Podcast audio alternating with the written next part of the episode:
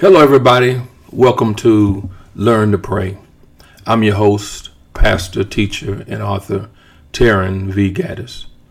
I think I'm going to call this episode Why, because this whole episode is going to be about why we should learn, why we should practice, why should we should be trained to pray. So if that's something that you're curious about, you're going to love this episode. So just grab your Bibles, Luke chapter 11, verse 1. And I'm reading out of the English Standard Version of the Bible, Luke 11 and 1.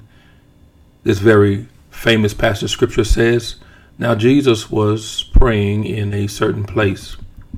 And when he had finished, one of his disciples said to him, Lord, teach us to pray, as John taught his disciples.